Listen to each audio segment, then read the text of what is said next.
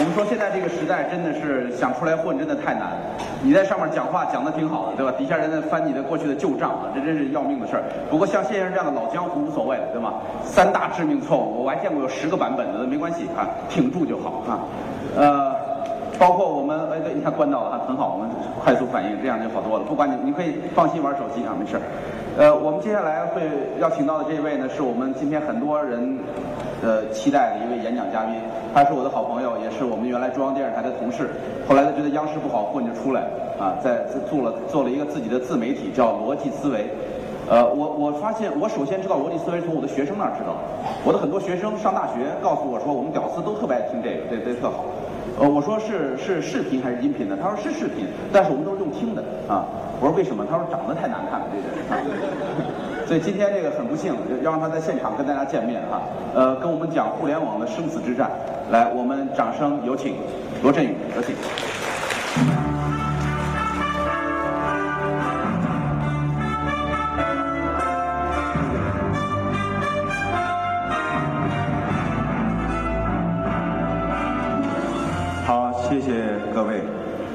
目前为止，在我登台之前，演讲嘉宾都是懂化妆品的，而且身材都是正常的啊。好，先办一件私事儿，现场有我们的会员吗？有。向我的衣食父母鞠躬致谢。好，那下面的时间才是卖给邓社长的哈。好，今天主办方让我去讲这个话题，反正化妆品我也不懂，但是好在这个会议的主题叫跨界。我最近一直在想一个问题，就是人类历史上为什么有些发明，它显得在技术上乏善可陈，但是历史给予它那么高度的评价。前不久，中欧商学院的一个教授，我还挺尊敬他的一个教授，讲了一句话啊，这句话让我们特别深思。他说：“扯什么互联网思维呢？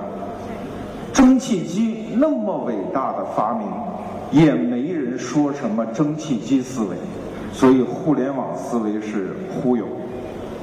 听到这个话之后，我比较肝儿颤，因为现在中国的舆论界还敢说互联网思维的人已经不多了，我是其中之一啊。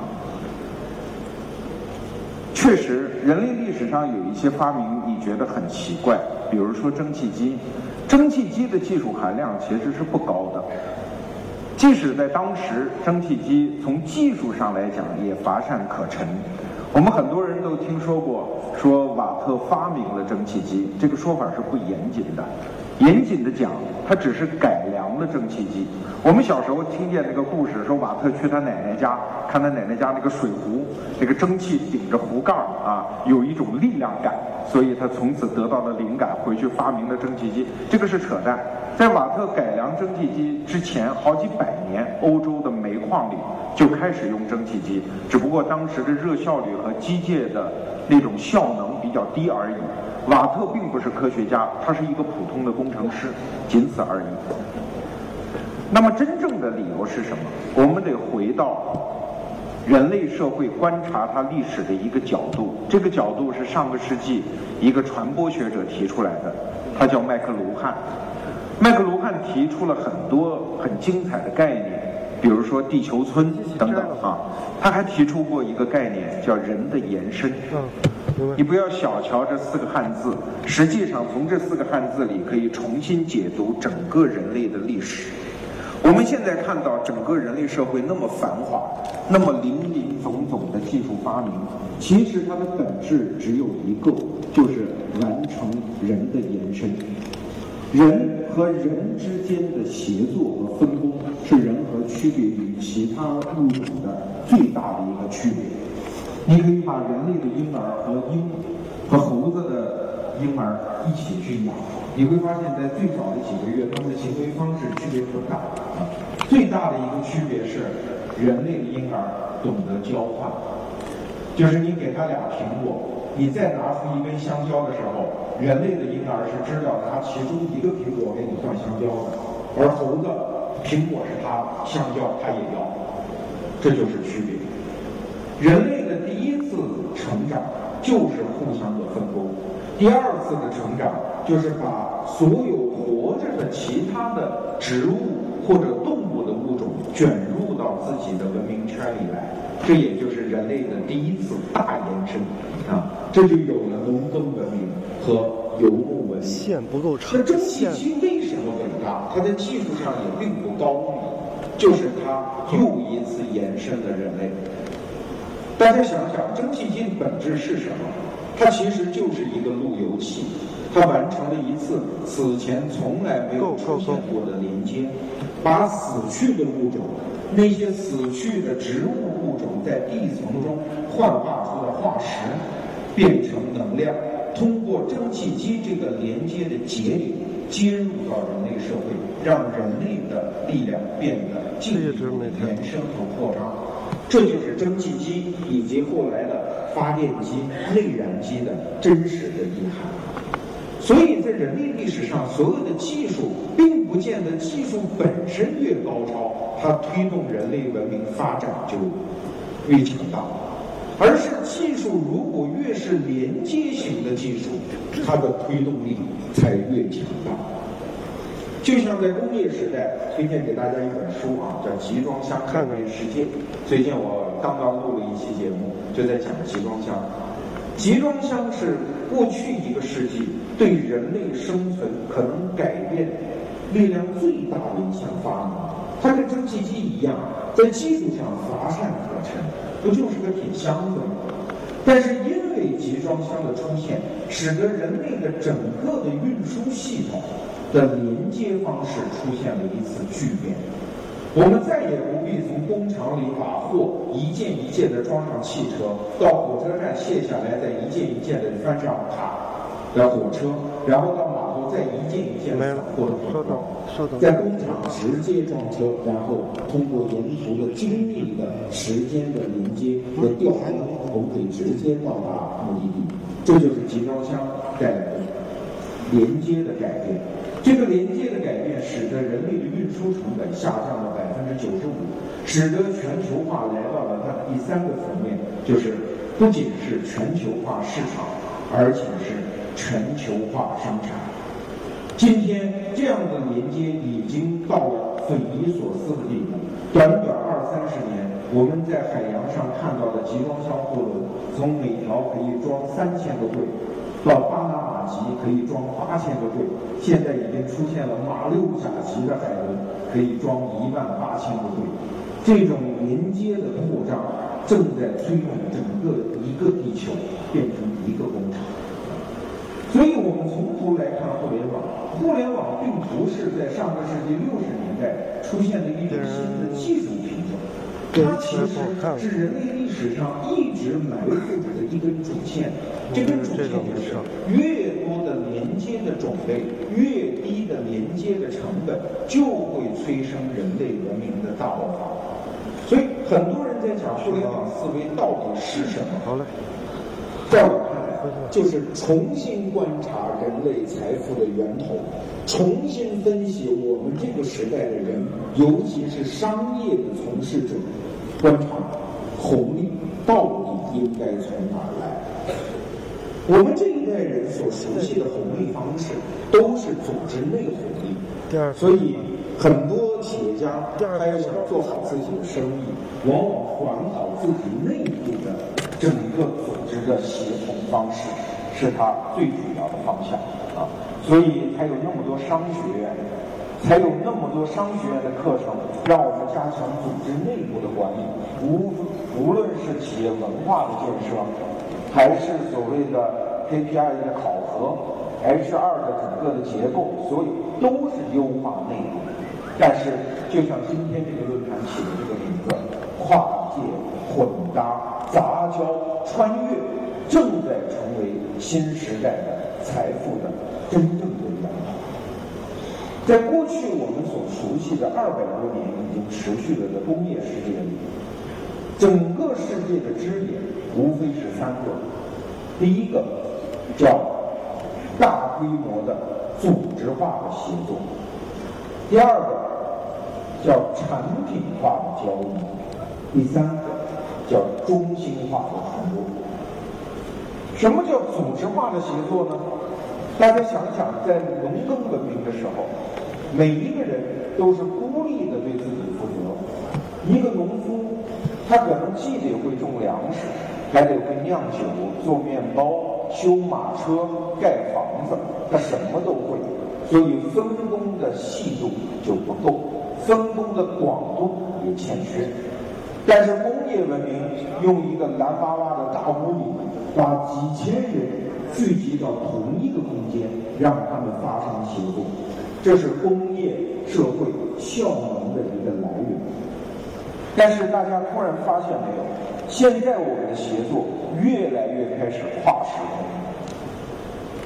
很多老板在谈论互联网对他们的冲击的时候，其实真正的冲击并不来自于所谓电商渠道对他原来销售渠道的冲击，而是回头一看。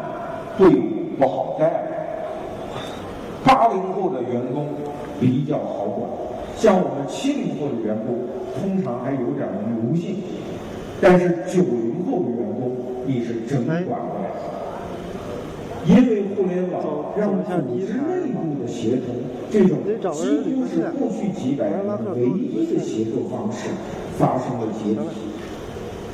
我在上一个单位就遇到一个九零后的小孩。兜里只剩二百块钱，他也敢辞职，因为他心中有着强大的安全感。那请问这个安全感是怎么来的呢？就是因为各种各样的横向协作机会，在互联网的信息对称性的驱动下，变得越来越方便。他没有我们与生俱来的那种恐惧。很多老板以为自己支付的薪金是满了八个小时的上班时间，所以还有打卡，对吧？但是现在的办公室里，你再用打卡是一个多么多么可以了，这个。当他打开桌上的电脑的时候，当他掏出手机的时候，你怎么在购买方完成跟着我走时间？你根本就不知道他在干什么。你不知道吗？那么多软件都有一个功能键，叫老板键，一键就可以把他在玩的游戏收起来。所以，过去的几乎企业强化构建一个组织的全部方式都在失效。这个世界正迅速的回到人和人孤立存在的方式。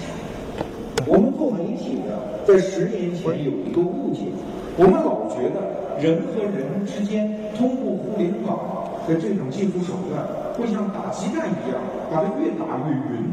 现在看来正好相反，每一个人都变得像沙粒一样的孤立。每一个人在不同的协作场景里，呈现出各种不同的面貌。我有一次在微博上，啊，还不是微博，是我的那个微信后台，有一个人，他突然就冲上来，用非常脏的话骂我。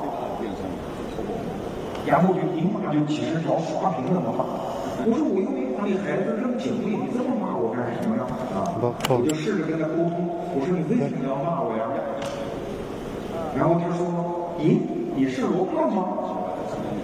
哦，让我们聊聊，交个朋友好不好？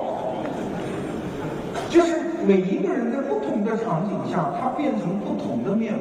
当他面对陌生人，可以切走了，没人了，戾气，随时可以用脏话去骂人。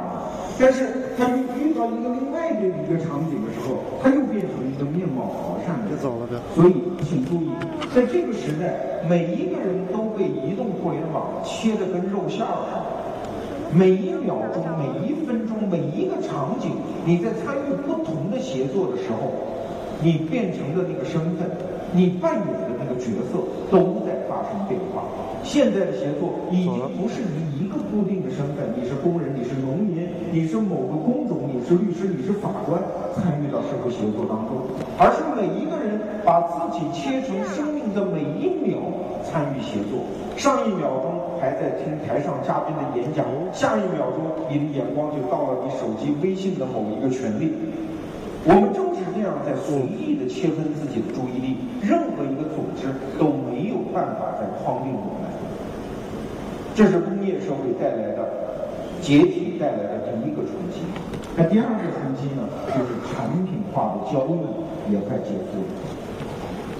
工业社会有一个问题，就是它必须到了一定的规模，它才有效能。那么为了上规模怎么办呢？他只好把交易方式变得单一化，把交易方式变得单一化啊。在昨天晚上，我跟一个中国著名的那个吃货作家沈鸿飞啊，我们在一起吃饭，然后我们就在吃一种东西叫秃黄油，就是蟹膏和蟹黄做出来的一种，就极其难做而且极其昂贵的一种蟹制品啊。然后我就说，我说这个东西是哪儿的？他说，据他考证，来自苏州。我说，那苏州人怎么就这么有钱呢？啊？他说，这个产品呢，其实是从窑子里传出来的。因为只有窑子里给大家做食品，才会那么不计代价。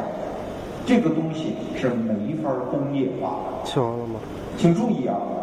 我其实想举这个例子，只是想说明，在工业时代之前，人类的需求和供给相对来说是比较真实的。比如说，我要幸福，那有的人就会，哎，你要什么幸福啊？因为是熟人社会，需求和供给大致可以对等。但是，工业社会给整个人类的商业场景制造了一个假象，就是它提供的其实并不是真实的需求。你说，我想对我的女儿好，这个需求工业社会是没法满足的。但是，它可以提供很多东西，比如说，你说怎么想好？你想给你女儿包一顿饺子吗？哎，我工业社会给你生产一千万根擀面杖。你想让她美丽吗？我做不到，但是我可以给你生产一袋化妆品。社会是把人类的整个的交易结构，不是变成更具体的、更完善，而是变成更疏离的、更物化的那些产品。可是，工业时代过去，互联网时代来了，这一点也在被改变。大量的体验性的因素开始进入到我们的商业社会。中国的互联网专家有一个叫段永潮老师，他讲过一句话，说互联网时代来临，对于商业社会来说，就是回到一种叫万物有灵的场景。大家可能觉得这个词儿用的有点怪，怎么叫万物有灵？对，在工业时代之前就是万物有灵，只不过那个时候的万物有灵是迷信，可是现在的万物有灵就不是。工业时代是告诉你，水就是水，不是什么神水，它就是 H2O 这样的一个化学元素，所有的东西就是东西，其他什么都不是。我们就去拼成本、拼规模、拼销量。但是现在的商业世界，越来越多的东西已经讲究的是，它来自于什么样的人格，是什么样的人在替他进人格背书。就像我做逻辑思维，很有趣的一个特点就是，大家都说我是新媒体。但是从去年逻辑思维出了第一本书，而且我明告诉大家，那本书没有任何新的东西，就是我视频里的话，把它捋顺一点，印成了书。但是还是很多人买，而且我知道，不知道逻辑思维的人不会买那本书，买那本书的人不会看，因为他已经看过视频了。这是一种非常奇怪的交易模式。那它本质是什么？本质是看过我们视频的人对自己看过那段视频的时光的纪念。所以，新媒体和旧媒体之间的真正的区别，不在于是有纸还是没纸，而是交易的本质到底是什么。现在你要去一个九零后小孩的房间里，你会发现，他几乎每一个交易物，他用真金白银买来的东西，都是和一个远方的零的连接。这是我在哪儿玩儿买来的，这是我的第几任初恋男友或女友送我的，等等。这是某某大师的限量款，等等。都是要完成零的连接。所以我们过去理解体验仅仅是包装，仅仅是炒作，这个观点可能果实。这个世界几乎所有的商品都是在完成一个零和另外一个零，一个人格和另外一个人格的连接。在去年，宁波有一个有一场台风，然后有一家淘宝店叫南石昭啊，那是一对，我记得好像是一对大学生夫妇创业，做的是当地的土法的挂面和红糖，但是因为暴风雨来了，把他们的库房全部给淹了。淹了之后，第二天他们就在新浪微博上说说对不起大家，没法发货了，因为库房被淹了。结果呢？如果在工业时代，大家都可以想象，这肯定引发的是一轮吐槽维权的狂潮。但是，在那个场合，当他们微博发出来之后，他们的小店引发了一轮给他们打款的狂潮，很多人上万上万的给他们打钱。原因很简单，就是你们不容易，我很喜欢你的东西，我给你打一万块钱，这辈子的红糖我就吃你们家的了，别着急，慢慢发货。这种商业场景正在变得越来越多，就像我昨天跟他一起吃饭的沈鸿飞，他也开了一家淘宝店，做了一个叫沈爷的小肉蛋啊，那其实就类似于香肠那种东西啊。然后那天我很逗，我看到在微博上有人就问他说：“沈爷，现在的肉蛋为什么不好吃？”沈爷回答说：“夏天了，肉可能有点变质，当然就不好吃。”好了，结果当天销量大增。这些现象都是在工业社会无法理解的现象。但是因为人和人的连接，这些现象正在越来越成为商业社会的主流。体验和他人进行连接的渴望，要知道，人他跟老虎不一样的是，我们是群居动物。给你好吃好喝，把你和人世隔绝，这是最残酷的刑法。如何和他人进行连接、交换、协作，是我们内心当中最底层、最底层的一个愿望。这是工业社会崩塌的第二个逻辑。第三个逻辑是，原来中心化的传播不存在了。刚才邓敏说，行业媒体对行业媒体，我坚信是有垂直的，它是有生命力的，因为它仅仅想搞定一小群人，成为一小群人在一起聚合的方式。但是传统的工业社会可不这么考虑问题哦，它理论上要把自己传播的对象设定为无远弗届的。均等的每一个人，工业社会的每一个奇迹都是这么打造出来的。什么可口可乐，什么脑白金啊，什么王老吉，这些品牌都是用中心化的传媒的传播构建出来的神话般的产品。但是在二零一三年发生了两件事，第一件事是赵本山退休。这是标志着一个时代的落幕，再也不会有这样的明星了。上至国家主席，下至田间老头都认识的明星，再也不会有了。第二件标志性的事情就是史玉柱退休，像脑白金这样的奇迹再也不会有了。整个社会切割成一个一个的小的社群，社群和社群之间甚至老死不相往来。在有些社群里已经火得不像样子的事件，对于其他人来说完全无感。大家知道今天新浪微博上的哪一条微博是被评论数之王吗？是一个叫鹿晗的明星，你可能都不知道。韩国一个组合的一个小男孩，他发表的一一句话的微博，大概是夸曼联队的吧。昨天被顶上了一千万条评论，一千万条评论哦啊！而且大家放心，在今年的七夕情人节，这条微博将会被顶上一千三百一十四条四万条评论，啊，叫“爱你一生一世”，这是他们粉丝联合起来干的一个行为。我在我的节目里夸了一两句鹿晗。这两天那条微博就没安生啊，一直有他们的粉丝跑过来向我感谢啊，谢谢对我们的理解，谢谢对韩哥的支持。你们能够想象这样的现象吗？很多人根本就不知道他是谁。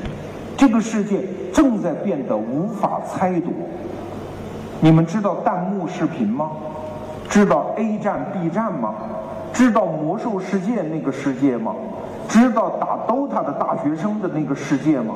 这个世界正在飞速的分割，没有任何中心化的传媒再能帮助你的产品去覆盖每一个人。现在的生产厂家最头疼的事情不是没有广告费，而是你广告费你根本就不知道往哪里投，你不知道你的商家在哪里。所以现在主动切割出大众，主动自我局限在一个社会的角落，反而成了一种策略。就像我做逻辑思维一开始的时候，我就宣布我们的会员最多最多只收十万人，我不会再要其他人，而且我根本就不关心非我会员的听众对我节目的看法，你爱看不看，根本就不求你看，啊。我因为我天然的知道，我们必须形成一个小众，必须形成一个社群，我们才有可能以一种姿态在这个分众时代存活下去。所以，刚才我为各位梳理了互联网时代的三大挑战：用组织化的协作不再可能，用产品化。那个干巴巴的产品本身的效能去打动他人，已经不再可能，因为这不再是交易的基础。还有就是大众化的传播已经不再可能。那各位可能会问，那怎么办呢？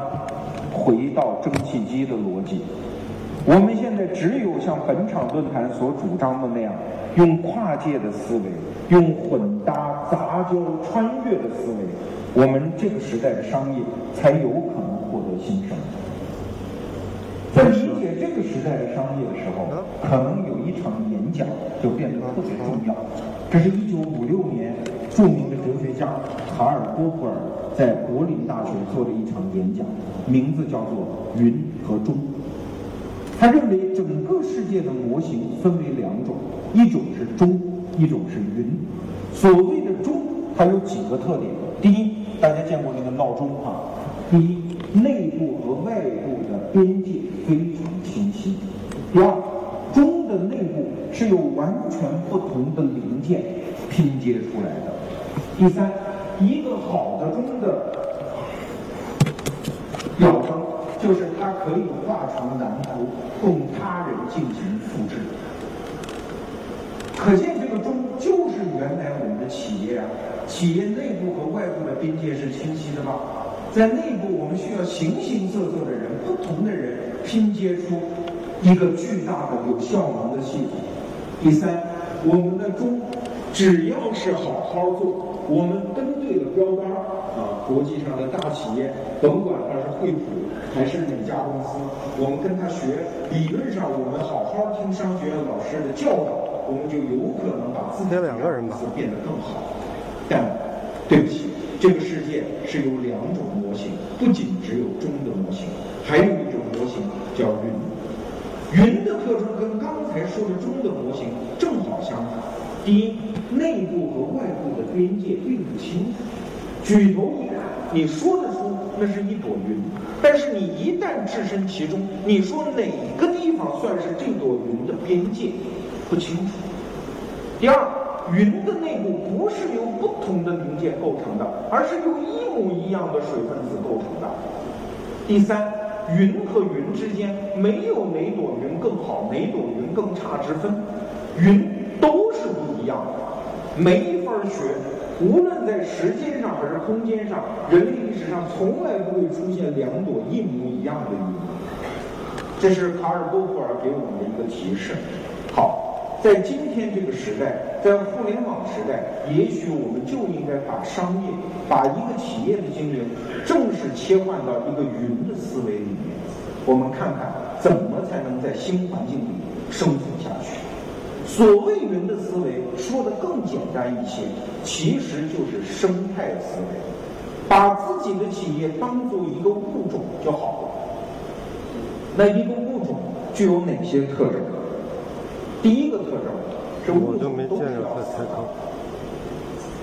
物种都是要死的。啊，虽然每一个企业在活着的时候都希望像一颗闹钟那样基业长青、永续经营。今天我们还听到很多企业家在那儿高喊我要做百年老店，但是说实话，百年老店越来越是一个妄念，不可能的。但是中国人这么多年从工业化社会过来，他的所有的心态都聚集在组织的价值上。比如说我们传统媒体界，很多人，包括一些老报人，包括比我还年轻的年轻人，都在那儿喊传统媒体怎么救？要知道，你救它干什么呀？因为媒体它就是个组织样式，是一帮人的临时的协作结果而已。你救它干什么？其实美国的媒体业垮的比中国的传统媒体还要我先撤回来。但是当你和美国的媒体人交流的时候，你听不到在中国媒体界听到的那种悲悲切切的情绪和声音。你跟美国的一个传统媒体的一个记者交流，你跟他说报纸不行了啊？对啊，不行了，不行就收摊呗，就不干了吧，对吧？我是人，人是活的，我就去那些正在嗷嗷待哺、用高薪招人的新媒体公司干活嘛，这不就更好吗？所以，在美国的媒体界，你感受到的恰恰的是一种欢乐的、昂扬向上的，终于要转型了，我们每个人人生机会打开了的气氛，你完全感受不到中国媒体人的这种气氛。那其中的区别在哪里？就在于我们中国人太多的把价值感放在组织这个问题上了。组织要死，就让它死好了，有什么了不起？所以很多人都在问我说，在这某某行业应该怎么办啊？我就会问他，我说你是董事长吗？他说我不是。我说那你操那个闲心干什么呢？你想想你自己下一步怎么走不就行了吗？好，我假设你就是董事长，你为什么一定要干这个行业呢？有那么多穿越跨界的机会，你可以成为别的人，你为什么要成为现在这个行业的奴隶呢？大家可能知道，逻辑思维有一个会员叫综艺，今天早上我们的微信公众号又发了他一篇文章，他就在系统的阐释他做他的那个，就是给特斯拉充电桩种充电桩这个事情。我估计很多人也知道这个事儿。他原来做这个事儿，他想的就特别明白，说我绝不提我那个公司和我的那个产品。到现在，很多人并不知道综艺是干什么的。他关键把自己先突出出来。他用的两个方法，第一个方法就是让自己的公司变成他所有伙伴的原来的员工的创业平台。他把自己公司的经营变成了一次又一次的创业大赛。他把自己的基金变成对自己手下能干的员工的天使风险投资，然后把自己彻底从原来的传统行业里面脱身出来。他可是地道的制造业的老板哦，啊，就这样就脱身了。他原来那个大公司现在就分裂成九到十个小型的创业企业，其中还甚至还有互联网营销公司。然后他就脱身，然后他就去到社会上就玩各种各样的活动啊，越玩越来劲，然后他的可能性就变得无穷之多，那他就完成了穿越和转型。所以今天早上微信语音我就在讲这个问题，转型和穿越都是以个人为单位的，我们不能以组织为单位进行穿越和转型，啊，所以说。回到物种思维，我们第一条就得接受这个，就是我们每一个物种都会死，死不怕，这是正常的模型，这是正常的模型啊。所以很多人在问我，包括我们的投资人，在问我，说罗胖，你这个逻辑思维这家公司太依赖于你的价值了，万一你哪天不能说话了怎么办？我说你不妨直说，你担心我哪天死了怎么办？那就不干了嘛，就这么简单嘛。就别说我不能说话了，我就哪天说烦了，我第二天我就不干了嘛。啊，这有什么呢？我本来创业之前就是土豪，我又不缺钱，对吧？那本来就是个玩儿，他玩得成就玩一把，玩不成就不干了嘛。我们作为人。又不是农村里的那些没知识的妇女，跟婆婆吵两架不行就喝农药了。人生只有一条路，对吧？就不干就不干了嘛，没有什么了不起。所以我现在跟我们公司的小伙伴们讲，我说现在你们就要带着随时随地在公司最后一天的心态去活，把逻辑思维创造的品牌和势能全部转化到你自己身上。我们的小伙伴的心法叫“行喝妈一口奶”。你全当今天在公司待着就是嘬妈的最后一口奶，一定要使出吃奶的劲儿把它嘬干嘬尽，一定要做出属于你自己的项目，让市场知道逻辑思维的这个漂亮活是你干的。我们每一个项目操作完，都会给我们的小伙伴发一个证书，我亲笔签名，告诉他未来的老板，这活是他干的，很漂亮。我们的目的就是要让我们的员工在市场当中的价值随时超越他现在我们给他的工资，他随时跳槽一到外面就能拿到三到四倍的工资，这才是我们带员工的态度。嗯，OK，死就死，没什么大不了。这是生物的第一个特征。第二个特征是什么？第二个特征是不要像现在的企业那样，现在的企业。是一帮阳痿的企业，为什么？因为他先天天想着自己怎么壮大，自己怎么存活，他不想着做爱。什么叫做爱？其实就是今天大会的主题：混搭、跨界。在生物的策略里面，其实有两种，一种就是玩命的复制。对不起，那是细菌的策略。细菌有很好的存活能力，在火山口能见到细菌，在海底下上万米的地方还有细菌和微生物。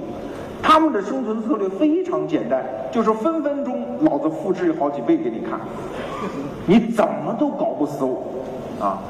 但是问题是它的有一个缺陷，就是一场灾难来了，因为它的这种单一性，它会彻底的死翘翘。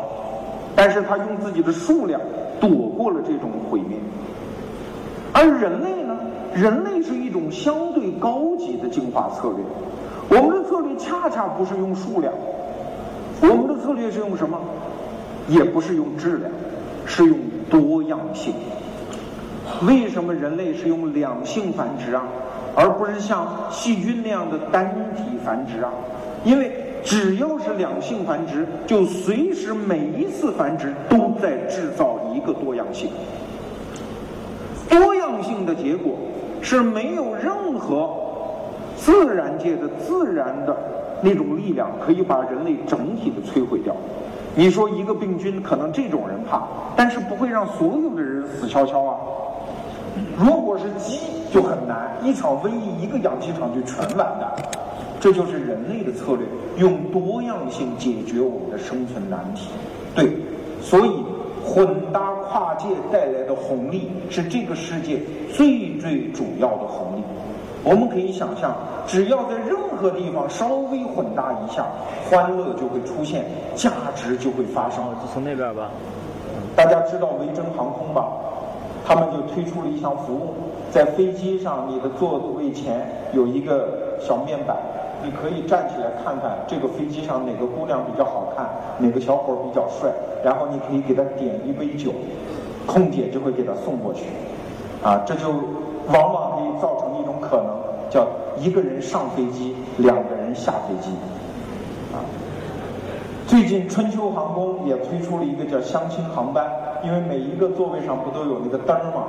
啊，用那个灯来亮灯灭灯啊，做了一个相亲航班，把整个航空业进行混搭和跨界。雕刻时光咖啡馆马上要推出一个半是剧场、半是咖啡馆的咖啡馆，各种各样的混搭，只要混搭一次，商业创新就在发生。你能说得清钱柜到底是歌厅还是餐馆吗？啊，每一次跨界都是价值的产生啊，所以。我们逻辑思维一直在强调自己是什么。我们其实，我给自己的定位啊，我们就是这个时代的 hub，或者说是路由器。我们完成，所以别人说逻辑思维这家公司是什么？我说我们浑身长满了插孔和插头，种各样的跨界的可能性整合到我这个小的平台内部，让它产生神奇的反应啊！比如前不久我们就做了一把 VC，我们把李冰冰、黄晓明和任泉啊，我们给他传了一个词儿叫 Star VC，断了。然后就这样在我们的平台上发布，结果引起了整个投资界的轰动。当然也有人看不起，但是不要紧，看不看得起不重要，因为现在这个时代做投资的老板知道啊，资本已经不稀缺，稀缺的是创业者。所以那天 Star VC 发布之后。在一个星期之内，我们就收到了将近两千封投资的邀约。当然这是极高效率的增大了一个投资基金搜集项目的效率。好，这也是一次跨界。就像这两天逻辑思维在做月饼。其实我们哪里是要做月饼的啊？我们根本图的就不是量。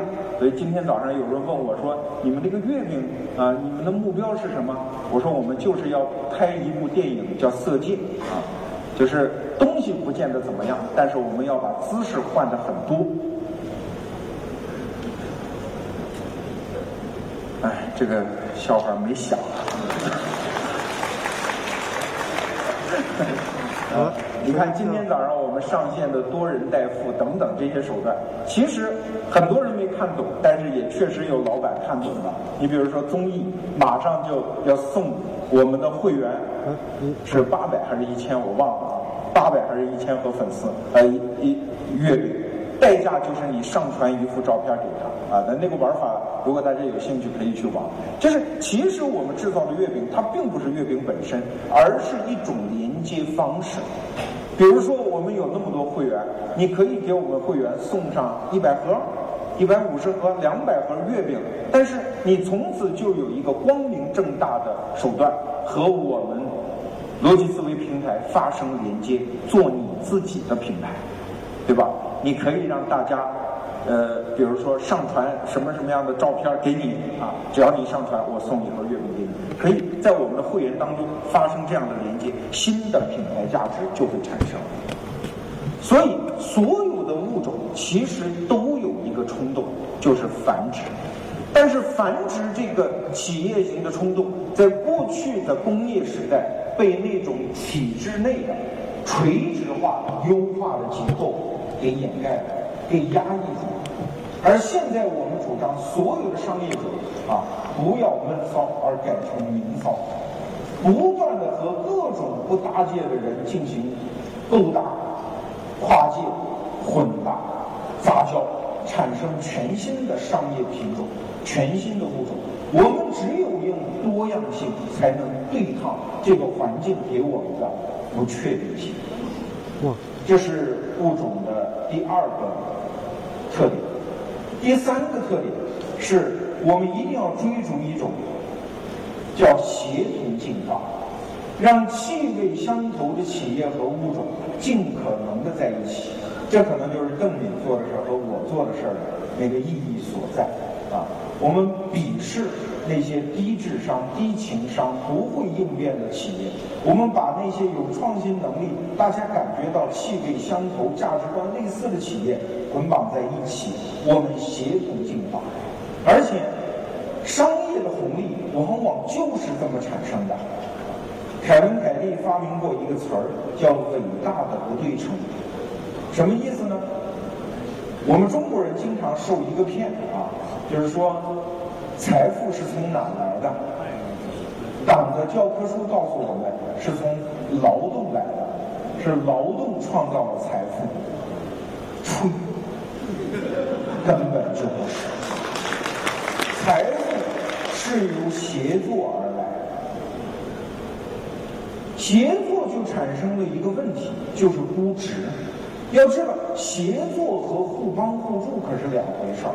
猴子会的协作，就是你帮我挠挠痒痒，我帮你挠挠痒痒，对吧？但人类会协会的协作是什么？是我帮你做顿饭，你出去给我抓只兔子。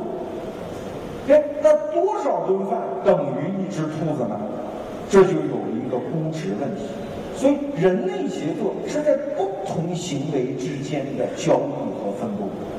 人类协作还有一个特征，就可以脱离社群。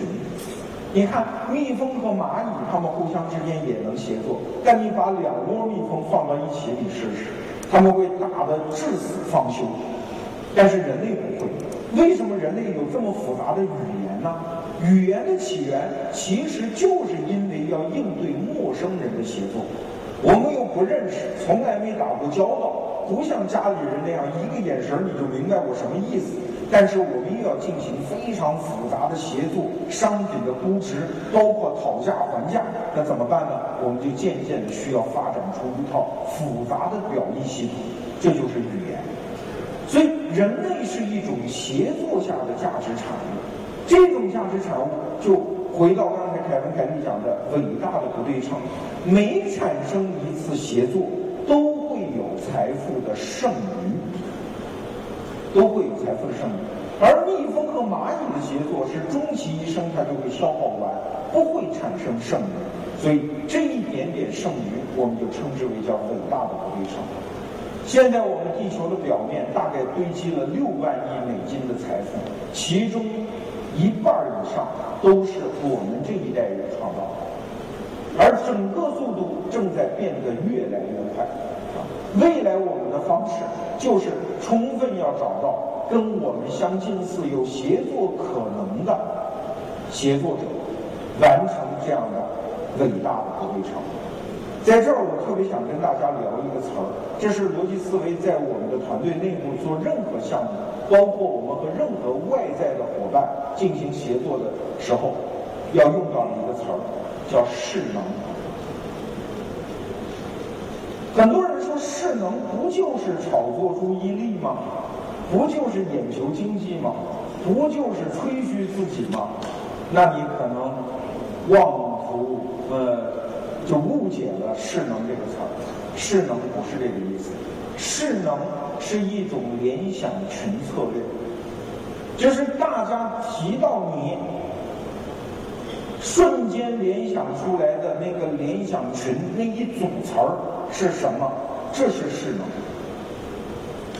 而不是更大的知名度、更确定的对你的认知。那势能是为什么而生？它就是为连接而生。给大家举一个例子：人类第一个登上月球的人是谁呀？对，很多人都知道阿姆斯特朗，这是美国的一个飞行员。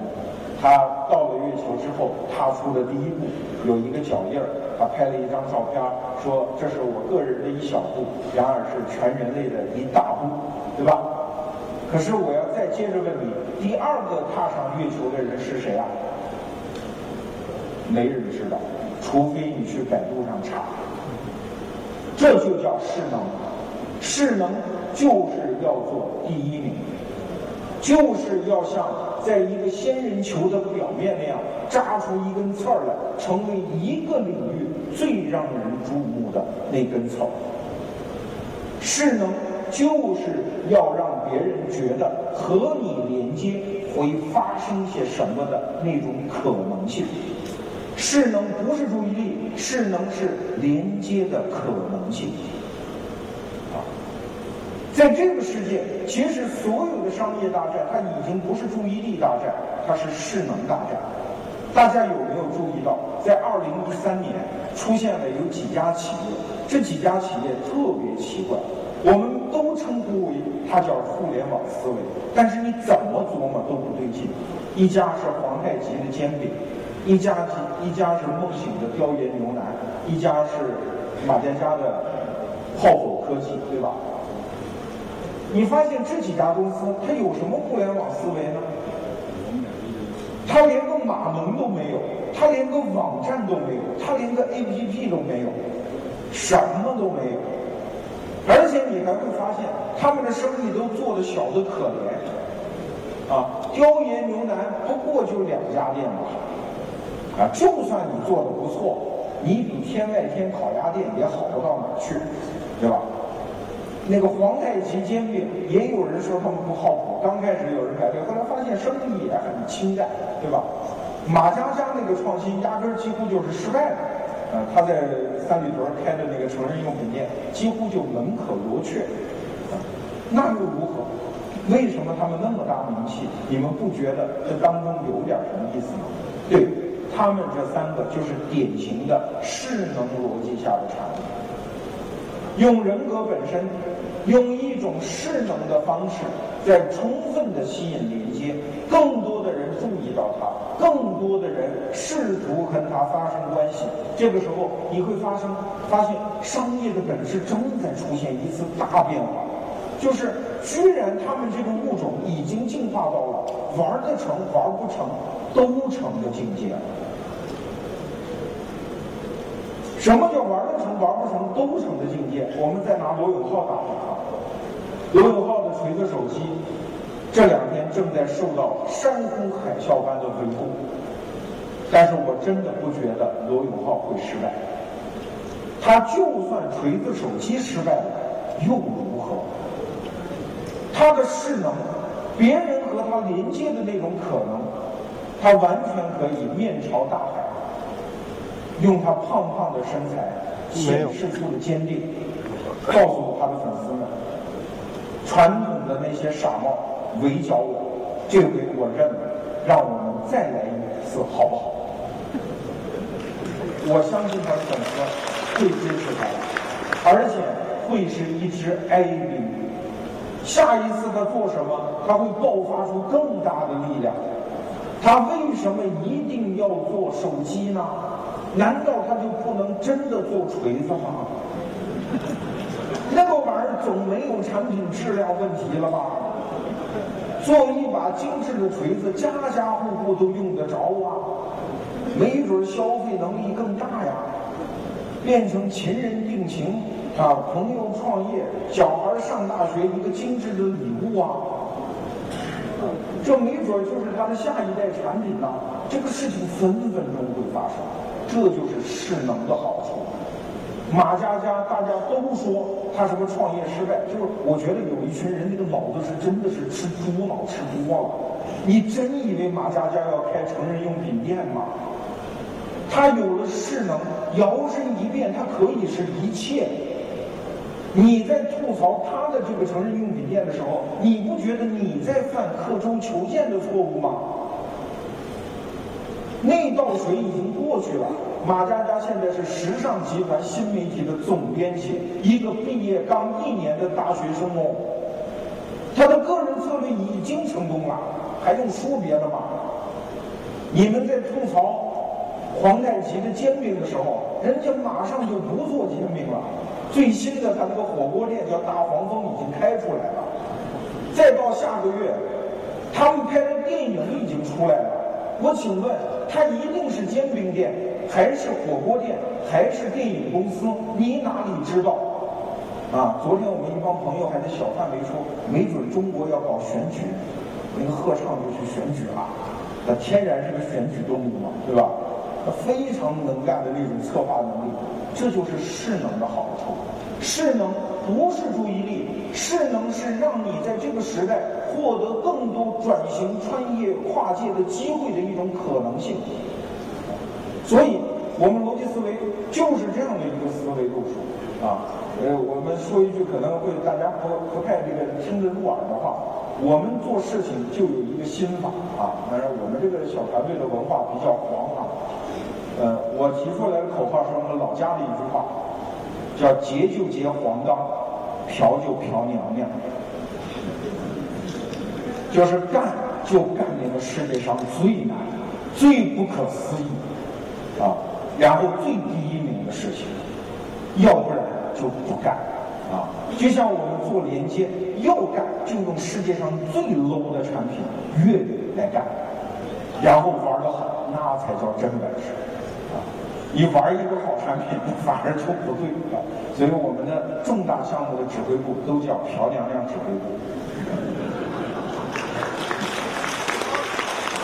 它不是为别的，就是为了创造无穷无尽的连接，让别人也觉得我们的平台是可用的，啊，让别人也觉得在我们这个呃创造出来的各种各样的机会里，大家可以欢乐的获得连接的机会啊。